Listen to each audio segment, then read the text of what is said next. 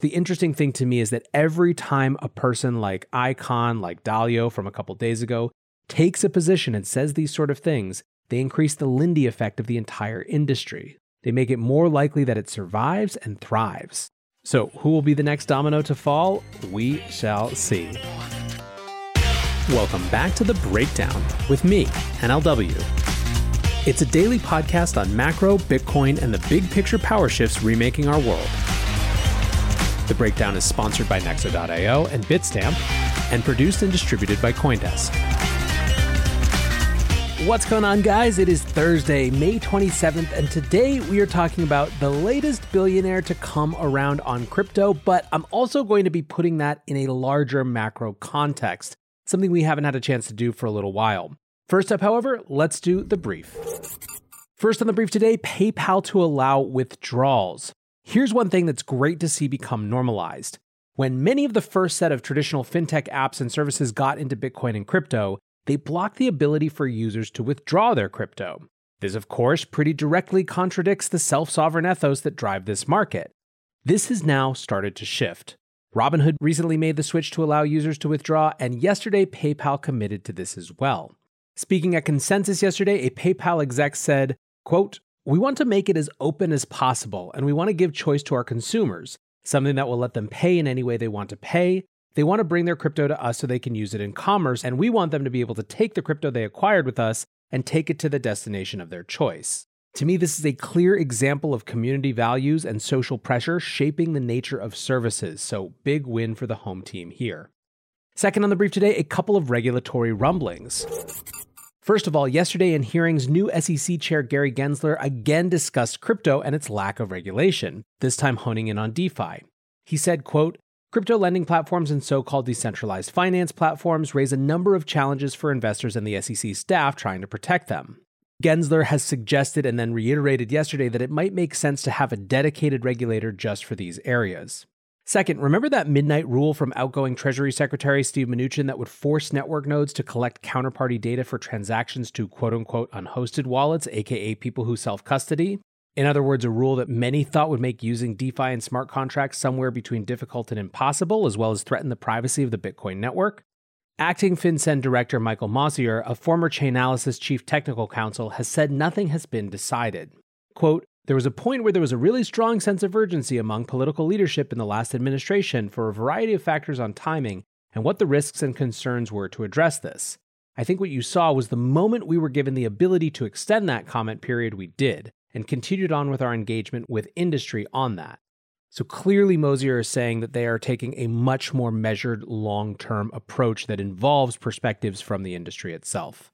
Finally, on the brief today, some hopium out there from CoinFlow data. Usually, when coins move to exchanges, it means that people are getting ready to sell, or at least they want the ability to. When coins move off exchanges, it means they're going into storage, a bullish sign for long term hodlers. The seven day average of net Bitcoin inflows to exchanges turned negative for the first time since April 22nd. In other words, since April 22nd, Bitcoin had been coming onto exchanges, getting ready perhaps to sell, and now after four weeks, Bitcoin are leaving again, meaning presumably that they're moving back into investor self custody. Net inflows to exchanges rose to a 14 month high on May 17th, which precipitated the double crash of the past week or so, but on the flip side, there were consistent outflows from March 2020 to April 2021. In total, 615,000 Bitcoin left exchanges during this time period, during which the price ran from 5K to over 60K. So it's good to see that pattern reverse again and see Bitcoin leaving exchanges once more. And now to our main discussion, which, as I mentioned, is sort of a macro catch up that ends with Carl Icahn. There's been so much going on in crypto that I haven't had the time to really dig into broader macroeconomic topics for a while. However, that doesn't mean that those topics have gone away or that they aren't exerting any influence on the crypto scene. In particular, while the last couple weeks of sequential downward moves can be explained largely by a combination of one, a heavily leveraged market structure that led to cascading liquidations, and two, a perhaps overreaction to an endless parade of bad news and FUD around ESG, China, etc., the stage was already set for much of that by a larger macro environment that had gone more risk off. Indeed, over the last few months, the same period in which Bitcoin largely floated sideways, risk on tech stocks had also been battered. This has had to do with a concern around accommodative monetary policy taking a turn. Investors have been watching inflation fears grow, inflation fears that seem borne out by the numbers. Remember, this month's inflation report saw one of the biggest jumps in decades. In that environment, investors wondered how long can the Fed possibly keep interest rates low? To play the logical thought process out, if interest rates did rise, the first thing to be hit would be the extreme valuations of tech stocks and, presumably, other risk on assets, including crypto. Now, if you're interested in this, I discuss it more with ARK's Cathie Wood today at Consensus. That talk will also be published here as a podcast sometime in the next couple days. Looking for the best way to unlock your crypto's liquidity? Nexo.io is exactly what you need. Borrow against your digital assets at just 5.9% APR. Earn passive income with yields of up to 12%. And swap between more than 75 market pairs with the instant Nexo exchange. Try the Nexo wallet app to get the whole 360 degrees of crypto banking. Get started at nexo.io. Secure, regulated, and reliable, Bitstamp is the cryptocurrency exchange of choice for more than 4 million investors and traders worldwide. Since 2011, Bitstamp has been a trailblazer in security, head of the class in personal customer service, and dedicated to making buying crypto fast and easy. Whether you are investing on our desktop platform and mobile app or trading on our speedy APIs, Bitstamp gives you all the tools you need to reach your crypto goals. Visit bitstamp.net to learn more. Bitstamp for all the ways we crypto. I think it's worth a quick discussion of how Bitcoin actually trades. And specifically, is it one, a digital gold, an inflation hedge and store of value that should do well as inflation fears rise, something to flee to in bad times? Or is it two, a risk on tech stock approximate, something that does well when people are moving farther out on the risk curve? This question is something that people who don't like Bitcoin love to use as a gotcha. Her, her, how can something so volatile be a store of value? Her, her, how come something that is supposed to be an inflation hedge went down on a day that big inflation numbers came out? So here's my take Is Bitcoin a digital gold SOV inflation hedge or a risk on tech stock approximate? The short answer is it's both. The fundamental fixed supply design of Bitcoin means that over the long term, it's going to function as a digital gold inflation hedge store of value.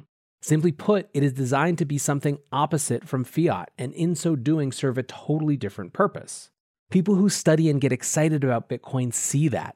It helps them understand why it represents such a different long term force in their portfolios. But again, that is over the long term. We're talking over the span of years and decades, not days and weeks. In the short term, Bitcoin has other really desirable properties. Properties that, frankly, make the connection to gold just as obscuring as it is illuminating. Bitcoin is a 24 7 deeply liquid global market that makes it incredibly valuable as a treasury asset, especially for firms that might have to make big moves quickly. This was what Elon described when they sold that 10% allocation before the ESG stuff was all we were talking about. The other property, however, that Bitcoin has, let's be honest, is number go up technology. This matters, especially in a zero yield world. Bitcoin is still early in its overall adoption cycle. If you have conviction about its long term function vis a vis the overall macro context, and if you also believe that more people like you, more institutions, more corporations, more individuals are going to eventually share that conviction, the only conclusion one can draw is that Bitcoin remains underpriced. And so, thus, over time, you have a high degree of confidence that Bitcoin's price will rise.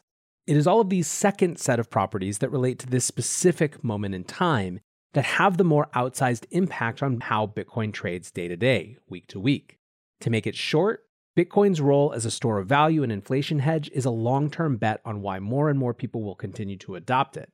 The speed at which people adopt it, the excess capital they have to adopt it, the perception of where it fits on the risk curve for adoption, these are the things that drive short term price movements. In other words, it's a long duration store value asset that for likely some years to come will continue to trade like a risk on asset. Now, here's the real twist in this whole story. Everything I've said may be a decently accurate portrayal of the mindset of a Wall Street or traditional finance Bitcoin buyer. But let's not forget, that group are the Johnny come latelys of the Bitcoin space. They are now a meaningful part of it, but they are just one part of it. The true base of Bitcoin are hodlers who are effectively constantly accumulating and setting new price floors.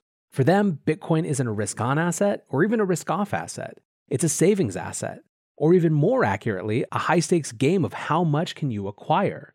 These folks don't respond to normal market cycles. Net all this out the risk on Wall Street folks on one side, the hodlers on the other, the traders arbitraging in between both, and what you have is something that remains comparatively uncorrelated. So now that we've gone down that detour, let's come back to the discussion of inflation. A takeaway from the point I was trying to make above is to hopefully explain why Bitcoin didn't jump at those recent inflation numbers, because functionally, for the folks on Wall Street on a day to day, week to week, month to month level, Bitcoin is still acting like a risk on asset. And in that context, a reminder that people have been shying away from risk on assets for months on fears of a shift in Fed policy, and perhaps other fiscal moves like the capital gains tax increase. Still, though, this doesn't mean that inflation concerns are irrelevant. They create the narrative context in which Bitcoin operates. Another way of describe this is that Bitcoin's inflation hedge narrative wasn't manifest in a price gain on the day that 4% inflation numbers came out.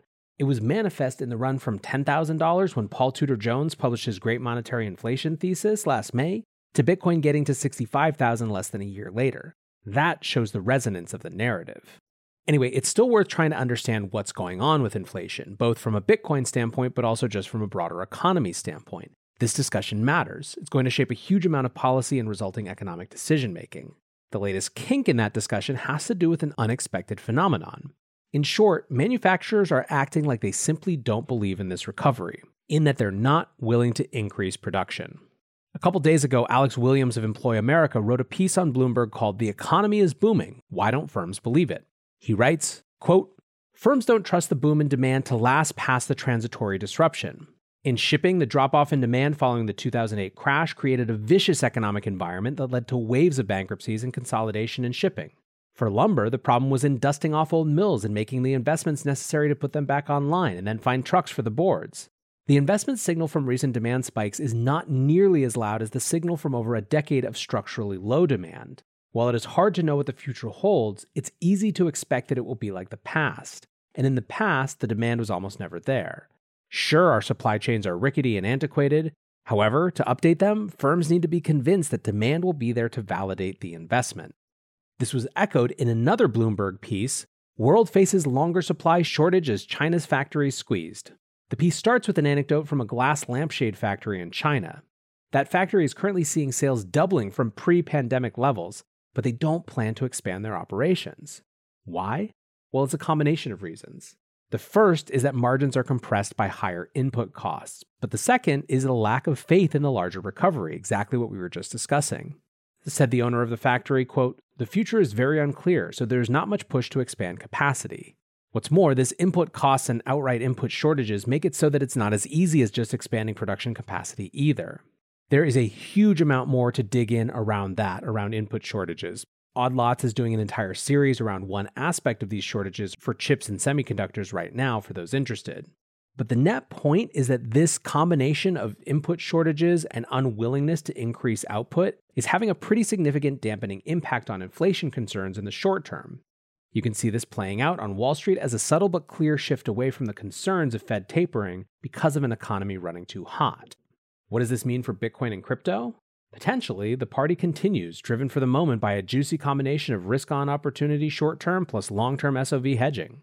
Just today, Janet Yellen said that we needed to ratchet up the spending. We were acting like it was 2010. And of course, the longer this party continues, the more converts that Bitcoin and crypto win. The latest domino to fall on that front? Carl Icahn is one of the iconic, legendary investors of our times, and not always in the heroic sense for many. He embodied and even helped create the image of the corporate raider in the 1980s after a hostile takeover of the airline TWA that stripped it down to its constituent parts. That sort of activist behavior has been with him throughout his career.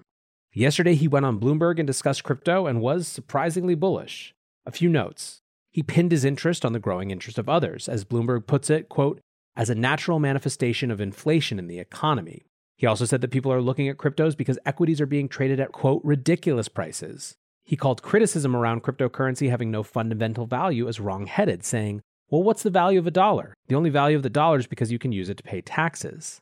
He said that he's been studying Bitcoin, Ethereum, and the sector as a whole. And seems to me from this interview that unlike some others, he's clearly taken time to learn a bit.